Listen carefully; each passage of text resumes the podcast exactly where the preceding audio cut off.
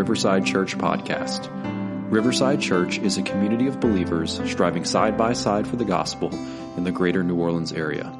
For more information about Riverside Church, go to riversidelife.org. Uh, kids, you can be dismissed to Children's Church at this time if you wish. Uh, the rest of us, let's go ahead and grab our Bibles and turn to Isaiah chapter 9. Isaiah chapter 9 is where we are. That will be our text this entire Advent series. Um, as we look at a sermon series titled Hope Has a Name, namely, His name shall be called. Our hope is in our wonderful counselor, last week, our mighty God this week, our everlasting Father and Prince of Peace. Last week we did some contextual work. Uh, last week we saw that this promised Messiah is a wonderful counselor for the aimless. Uh, those who are looking for direction, those are, who are looking for direction in their lives, for a path to follow in their lives. The wonderful counselor comes to people who are walking in darkness and shines his light and leads us in the way that we should go. He is the wise counselor. He knows how all the pieces fit together, and He is good to us. Today we will consider the second name, Mighty God. Our Messiah is the mighty God for the powerless. And you will recall that the prophet Isaiah is speaking to a people who are on the brink of national and spiritual disaster. The Assyrians are pressing into them. They are going in all sorts of ways. They are seeking counsel from everybody but God. And instead of looking to God for counsel, they look to God and blame Him for their predicament. Even though God in His grace, remind you, mind you, God, in His grace, sent them a prophet named Isaiah, oddly enough, who this book is named after. This is the prophet Isaiah, his prophecy. God was gracious to send them a prophet to call them back to Himself, but it turns out that people don't always listen to God's word spoken through His prophets. And we often think we know better. We often think that we are stronger. We often think that we are just fine, that we will get a by just on our own. Have you ever felt like that before or been tempted to think that before?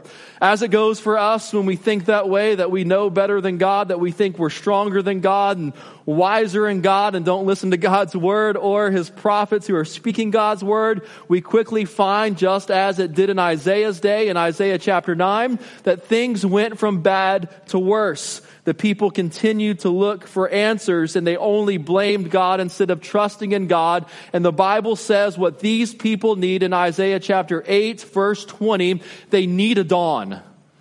They need light to shine upon them because they are dark and they're walking in darkness and they can't find their way out and they will not find their way out unless a light shines upon them.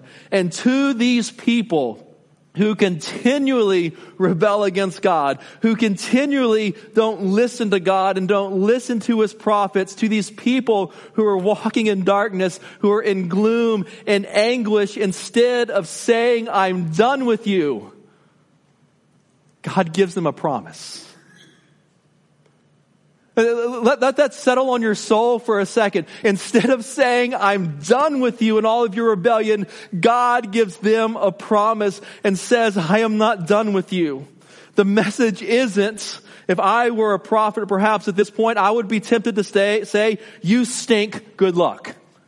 I'm tired of trying to get through to your thick skulls.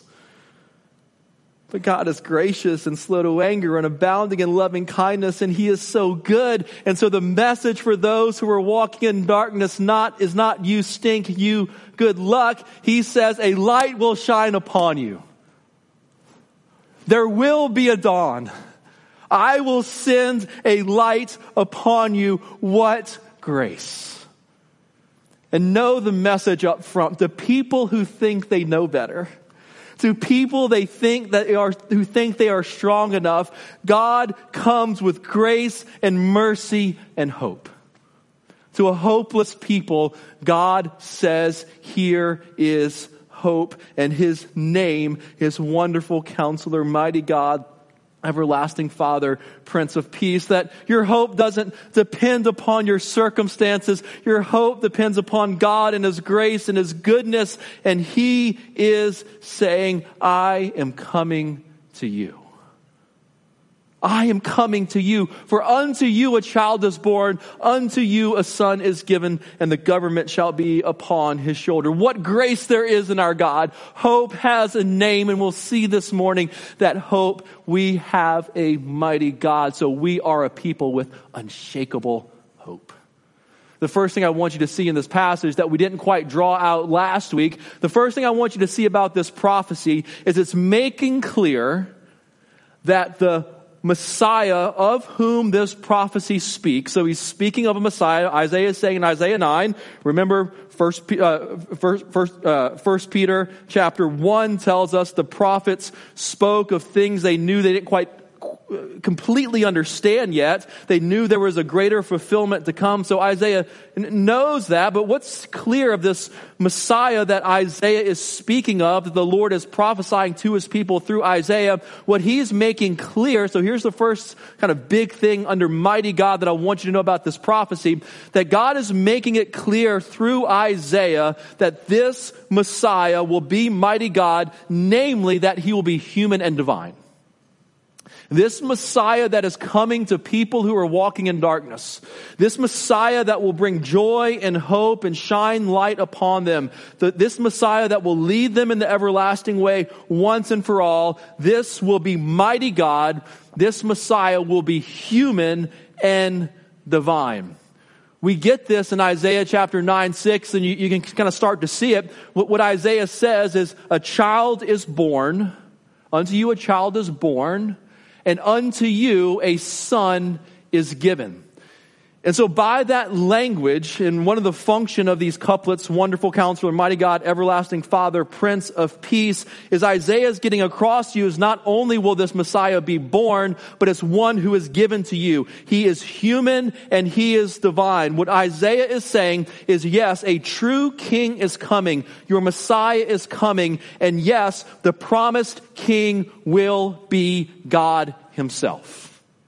The mighty God, this Messiah will be. This will not just be another king. And some will say, well, this was fulfilled by Hezekiah. Uh, uh maybe in a sense, uh, uh, Hezekiah, the, the, the, good king that would follow this prophecy, perhaps could be a partial fulfillment of, of, this prophecy, but it still left the people longing because this said it would be an everlasting kingdom. Hezekiah's kingdom wasn't an everlasting kingdom and it wasn't as good as David. So they're, they're still waiting. So this prophecy was not yet fulfilled in their day. Maybe partially, but not fully, because he promised that yes, a true king is coming, a human king is coming, and yes, it will be God himself. What Isaiah is saying by calling this child, unto us a child is born, unto us a son is given, that his name will be mighty God, this promise indicates that the Lord himself will enter into human history. That the Bible is clear that the long awaited Messiah will be both human and divine. The second big kind of overarching thing I want you to see about this prophecy is not only this prophecy saying that our coming Messiah in Isaiah 9 will be both human and divine. The second thing I kind of want you to see big picture wise, second is that this prophecy is clearly fulfilled in Jesus. And we're going to tease this out a little bit more as we go along. So the promise is human and divine. And second, I want you to see that this promise is fulfilled in Jesus, that these echoes, here's how I think of it, these echoes that we hear in Isaiah 9 that, hey, a king is coming. The, uh, the Old Testament is announcing, I'm coming for you. 700 years before the birth of, birth of Christ, we hear this echo echoing throughout the ages that when the fullness of time comes, God will send forth a son. These echoings that, echoes that are kind of bouncing off the walls of history and particularly spoken through the prophet Isaiah. What we hear echoing throughout, throughout history is, I'm coming for you. I'll be there soon to rescue you. And so those faint sounds get louder and louder throughout history, throughout God's prophets. And then for 400 years between the Old Testament and the New Testament, there is silence. And then breaking through the silence is this angel's announcement that goes like this. Remember the promise, unto you a child is born, unto you a son is given. The angel's announcement in Luke, unto you is born this day in the city of David a Savior who is Christ the Lord. This echo that you heard in Isaiah 9, this child that you have been waited for, the angels burst forth singing unto you. This is the one you've been waiting for. This is the one who will rescue you. This is the promised king. In fact, Zechariah, the father of John the Baptist in Luke chapter 2 says this, and you child will be called the prophet, talking about his son John the Baptist, the prophet of the most high. For you will go before the Lord to prepare his ways, to give knowledge of salvation to his people and the forgiveness of their sins, because of the tender mercy of our God, whereby the sunrise, the dawn, the, the light that was promised has come in Christ.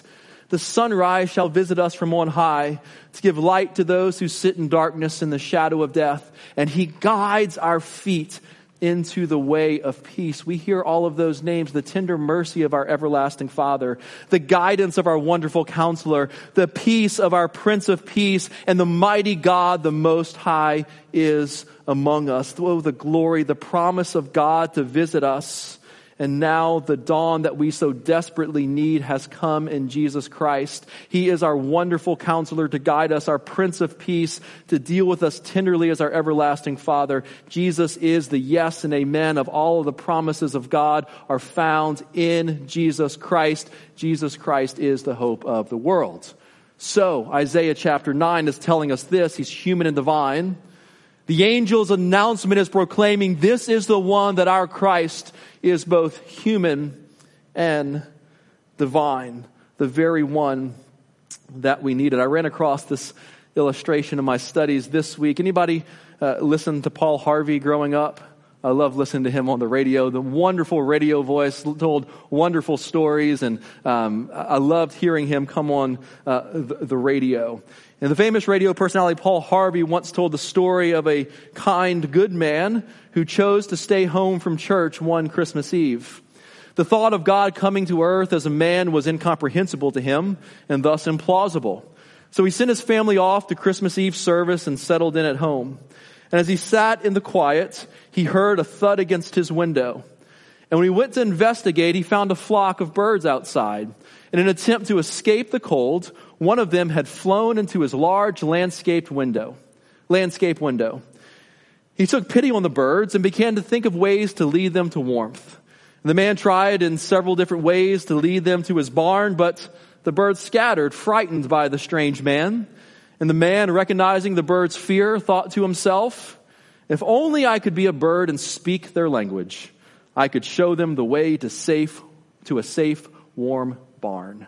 But I would have to become one of them so that they could see, hear, and understand. And then the bells of the church began to ring, and at the moment, a new sense of understanding dawned on the man. Jesus became like us in every way to show us the way to the Father. John is clear about that. It's not only in this part of Scripture that we see this, but in John chapter 1. Let me read that to you. So we see human and divine. We see this echo fulfilled in Christ. We see it confirmed by the angels as they announce unto us the child is born, kind of connecting the dots for you here. And we see this clearly proclaimed in the opening pages of the Gospel of John. A familiar passage perhaps to some, but let me go ahead and read it, uh, before, read it to us this morning. So Jesus is mighty God. in the beginning was the Word, and the Word was with God, and the Word was God. He was in the beginning with God, and all things were made through him, and without him was not anything made that was made. In him was life, and the life was the light of men. The light shines in the darkness, and the darkness has not overcome it. There's a man sent from God whose name was John. He came as a witness to bear witness about the light, that all might believe through him. He was not the light, but came to bear witness about the light. The true light, do you, do you, hear echoes of Isaiah 9? Those who walk in darkness have seen a great light. Do you hear those echoes that, yes, He is our light? Do you hear that? Do you hear those echoes coming? This is the source of all those echoes. The voice of Him, which gives light to everyone, was coming into the world.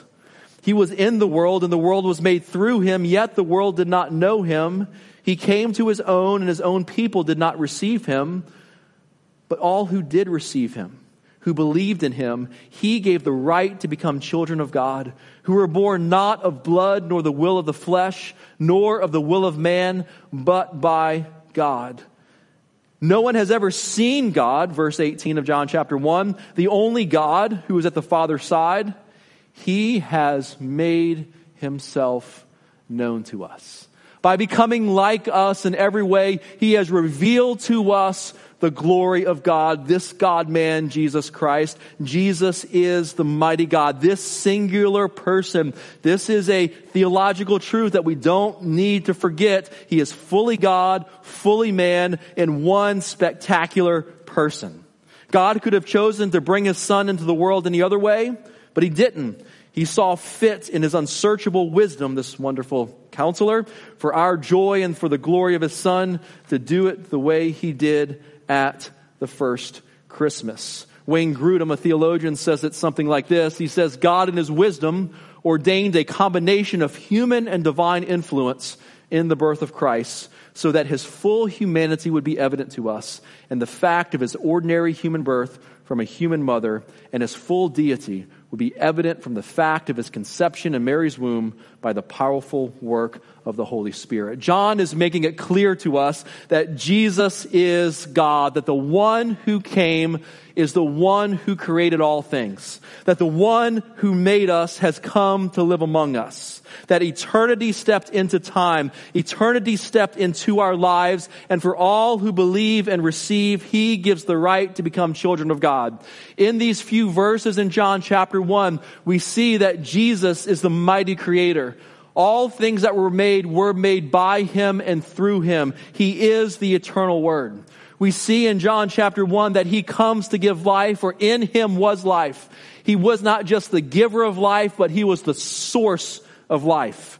He was not just light, he was the source of light. He is light itself. In him is light and his light cannot be overcome. In John chapter 1, we see that this mighty God, Jesus Christ, this one who is human, who took on flesh and is divine, he comes to raise up us, us up to life. That those who are born are born of God, not by our own power, not by our own might, but by the God who is mighty to save. He comes to reveal the glory of God, just as Paul Harvey was expressing in that illustration that Jesus came, that no one has ever seen the invisible God, the only God, but he has made him known. In Jesus Christ, we behold the glory of God. Hebrews chapter 1 tells us this. And so this promised Messiah that'll be a human and divine was announced by the angels. This promise of the Messiah that was human and divine was made clear in John chapter 1 that in the beginning was the Word, the Word was with God, the Word was God, uh, was God in the beginning, and there was nothing made in all of creation that was not made by Him. The Word was God. Take a sidebar with me for a minute. I want us to consider this. This I, I find this helpful. Perhaps you will find this helpful. So I'm proclaiming what the scripture is saying that Jesus is God. Let's imagine for a moment if he is not God. Let's imagine for a moment that he's only human. That this prophecy was just about a human being that would be born and just be a wonderful leader and a wonderful teacher. And perhaps you've heard uh, this argument before. One writer says it like this if Jesus is not God, then there's no Christianity. And we who worship him are nothing more than idolaters. Conversely, if he is God, I want us to think this, let's take this little sidebar and consider this. Those who say that he was merely a good man, or even the best of men, are blasphemers. More serious still, if he is not God, then he's a blasphemer the full, in the fullest sense of the word. If he's not God, then he's not even good. Why is he saying this? Because the scripture declares it, and Jesus himself said it. He declared that he was God. He declared that he was sinless. He declared and made it clear that he was God. He showed that he was God by calming storms, by healing sick, and declaring that all of the prophecy in the Old Testament was about him. He applied Isaiah to himself. And so, theologians over the years, have you heard this argument before? If Jesus is not God, it's kind of a threefold argument. Have you heard this? Then he's a liar tick, a liar, a liar tick, a liar, a lunatic, or he's Lord. There's the only three ways we can have it. Have you heard that before? A couple of you? Liar, lunatic, or Lord. In 1936, a man named Watchman Nee put this argument forward like this. He says, if Jesus claims to be God and yet in fact is not, then he is a madman or a lunatic. Second, have you ever seen anybody in, in this world just even act like a God? And they look like a liar or a lunatic? But he was actually claiming to be God. And the scripture claimed he was God. Second, if he's neither God nor a lunatic, then he has to be a liar, deceiving others by his lie. And third, if he's neither of these, he must be God. So Watchman Nee says you have only these three possibilities. Perhaps even more famously, as we continue on this sidebar, I'm declaring Jesus as God, but we're imagining for a moment, what if he's not? He's either a liar, a lunatic, or Lord. More famously, have you heard of C.S. Lewis before? He said in 1942, and published in Mere Christianity in 1952, a very similar argument that theologians had been making over the years. Listen to what he said. He says, I'm trying here to prevent anyone, I'm trying to prevent here anyone saying the really foolish thing that people often say about Jesus. I'm ready to accept Jesus as a great moral teacher, but I don't accept his claim to be God much less mighty God. That is the one thing we must not say. A man who was merely a man and said the sort of things Jesus said would not be a great moral teacher. He would either be a lunatic on the level that a man says that he is a poached egg, or else he would be the devil of hell. You must make your choice. Either this man was and is the Son of God, or else a madman or something worse. You can shut him up for a fool, you can spit at him and kill him as a demon, or you can fall at his feet and call him Lord and God. But let us not come with any patronizing nonsense about him being a great human teacher. He has not left that option open to us, and he did not intend to. Now it seems to me obvious, Lewis goes on to say, that he was neither a lunatic nor a fiend, and consequently, however strange or terrifying or as unlikely as it may seem, I have accepted, Lewis says, the view that he was and is God. If Jesus is not God, then is he, he is either a liar or a lunatic. And if he is not God, let's go on and continue on this sidebar. If he is not God, then he is a liar and a lunatic. And if he is not the mighty God that was promised that we have given our lives to, then we are the most miserable people. For we are idolaters and we have no hope. We are hopeless people because our sin still leaves us condemned.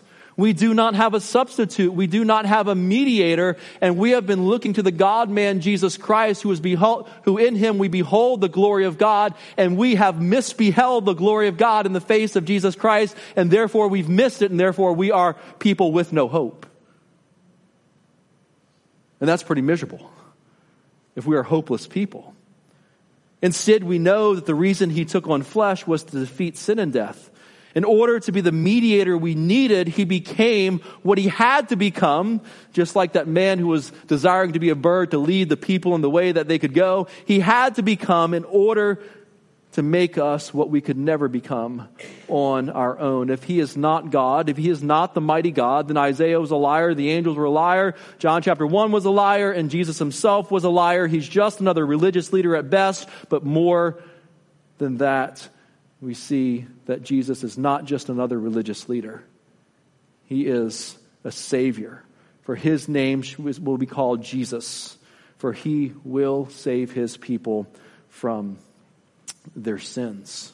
Let's consider a couple more, and then we'll exit the sidebar and get into some application for us today. So we see this prophecy is clear that Jesus is human divine. We see the Bible is clear. Angel's announcement, John chapter 1, that Jesus, this echo that we heard throughout the ages, that God would come and dwell among us and, as, and take on flesh and dwell among us is fulfilled in Christ Jesus. As we take this sidebar, we, we realize that Jesus has to be God or he is nothing and not worth following. Because if Jesus is God, then, then if he's not God, then we are miserable people.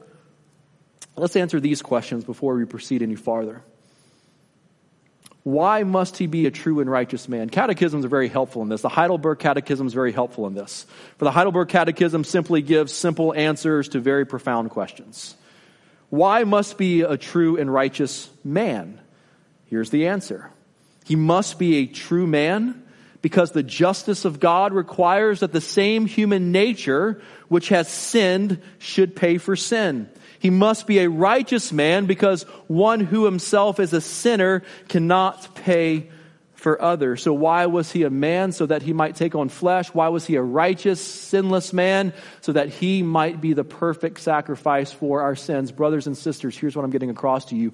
You have a Savior, and his name is Jesus. He will save his people from their sins. He is the mighty God. This other question from the Catechism why must he also be true God? So that, the answer is, very simply, by the power of his divinity, he might bear the weight of God's anger and his humanity and earn for us and, rest- and earn for us and restore to us righteousness in life. The weight of our sin was infinite in quality, and it would take an infinite person to infinitely satisfy the wrath of God, and God has done it for us in Jesus Christ. In short, the answer is Jesus had to be truly God so that he could satisfy God's wrath and secure for us the true, righteous, true righteousness and true life.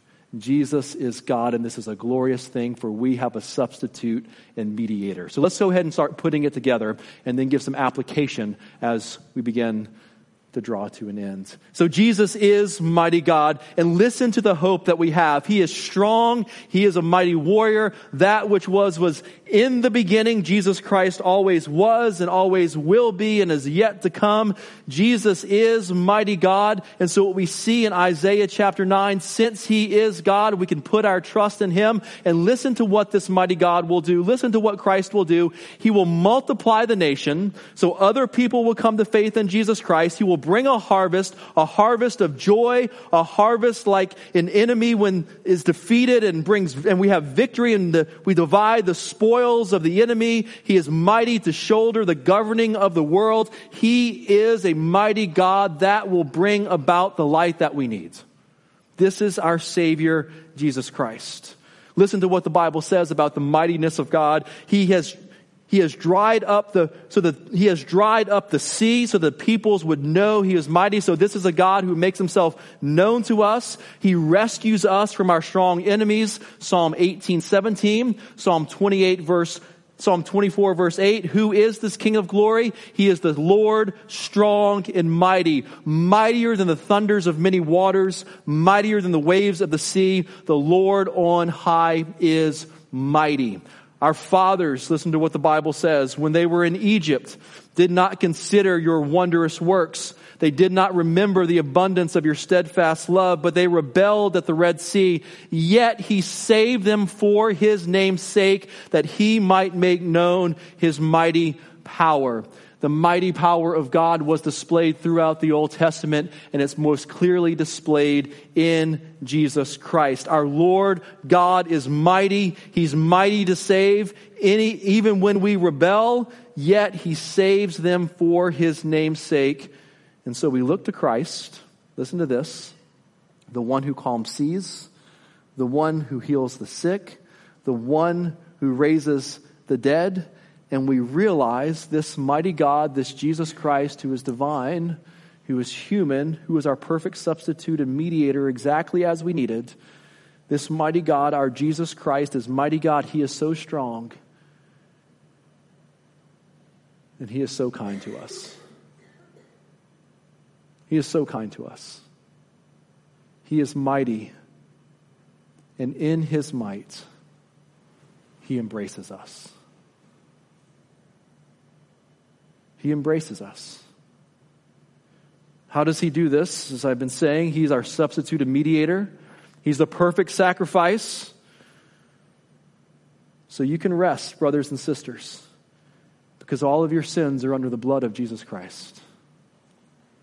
The mighty God who is strong and infinite and mighty, the eternal Word took on flesh so that he might die to cover sinners in his grace. By becoming our substitute, by becoming our mediator. If he is not human, we have no substitute. If he is not mighty, we don't have a sufficient substitute. Nevertheless, the Bible declares to us this morning that Jesus Christ, the Son given to us, is the mighty God, and his sacrifice is sufficient for you. He is our substitute and our mediator, and he makes a way for us to the Father. This is how our Christ uses his might. Hebrews chapter 7, verse 25 says, He is able, this mighty God, to save us to the uttermost. I want you to understand the might of God. That if you feel your sin is so deep that He could not save you, you've gone so far that He would never rescue you, may I remind you this morning that your Savior, the Son given, born, in a manger is the mighty God. And the Bible says he sings over us with his love, that he's able to save us to, his, to the uttermost. There is nothing he is not able to do to save us to the uttermost because he is the mighty God. So if you feel as though you're too deep, too far, too gone, may I remind you this morning that the Savior that has come for us is a mighty God. And he saves to the uttermost. May I remind you to fear not and not let your hands grow weak. The Lord your God is in your midst, a mighty one who will save. He will rejoice over you with gladness, and he will quiet you by his, his love. And he will exalt over you with loud singing. God is in our midst, and he is the mighty one who will save. And his grace towards us is astounding and unstoppable. We can raise the banner high over our lives that we are loved by the mighty God. And we can raise the banner high to our world that the God who saves is a mighty God and is able to save to the uttermost. What was that? If that was the banner over our lives, that we are saved by the mighty God. So what? So what? Let me give you four things. Since he is mighty, we can stop flexing. Since he is mighty, we can stop flexing. We can st- stop trying to seek power through self promotion. Since he is the mighty one, we can stop flexing and we can start trusting. Power comes at all sorts of levels, high levels, low levels, daily levels. We seek power and we try to flex in all sorts of ways. We want the first to be informed about information or the first to spread information or we're constantly working to self-promote and build our resumes and do all sorts of things trying to self-promote and make ourselves look great. We serve a mighty God. He is the one with the power. We needed to make, make it clear to the world that He is the one with, with, with power. So since He is mighty, we can stop flexing. One theologian said it like this He believed all human struggle can be brought back to a sense of our fear of being dependent and powerless. He says the original temptation in the Garden of Eden was to resent the limits of God that He had put on us and to seek to be as God by taking power over our own destiny and we give in to this temptation and now it is part of our nature rather than accept our finitude and dependence upon God, we desperately seek ways to assure ourselves that we have power over our own lives. And this theologian goes on to say this is cosmic insecurity. We don't have to be insecure. Since He is Almighty, we can stop flexing. Since He is Almighty and we serve the mighty God and He has come to save us, we can embrace weakness. Philippians chapter 2 tells us, for the joy that set before him, he endured the cross. That he laid aside his power and his glory so that he might come to us and reveal himself to us. He went low in order to raise us up. This is the paradox of Christmas. That the promised Messiah, the King of kings, the Lord of lords, was found in a feeding trough since he is almighty and he went low to raise us up, we can embrace weakness, not just as our example, but as our power. Since he is mighty, we can stop flexing. Since he is mighty, we can go low and become servants and trust the power of God. Thirdly, since he is Almighty God, we can be empowered by his Spirit. It says, not by power or by might, but by my Spirit declares the Lord. So the power that we live by is the power of the Spirit of God living in us. Since He is mighty, would you stop quenching the Spirit in your life and start living by the power of the all mighty God who came to save you. Since he is mighty, you can stop flexing. Since he is mighty, we can embrace weakness. Since he is mighty, we can be empowered by his spirit. Finally, since he is mighty, we have this hope among us. We have unshakable hope. Our sins are forgiven. The perfect satisfaction for our sins has been given. The perfect sacrifice has been given in Jesus Christ. Your sins are covered. His name is Jesus. He will save his people from his, their sins, and he has accomplished it on the cross of Jesus Christ. You have that assurance. Your present is unshakable. Your future is secure. Our hope is not a weak hope, but a certain hope and a secure hope, for we serve the mighty God. Brothers and sisters, there's good news for the weak.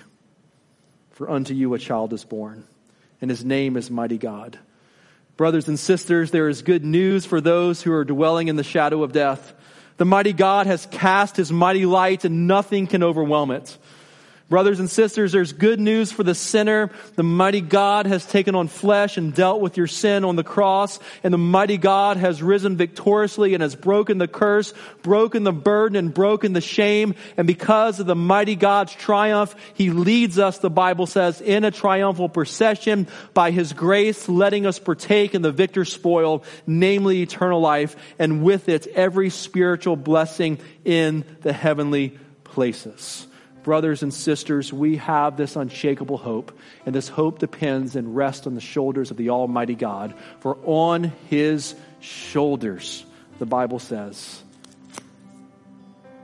the government will be. And his name will be called Wonderful Counselor, Mighty God, Everlasting Father, and Prince of Peace. Let's pray.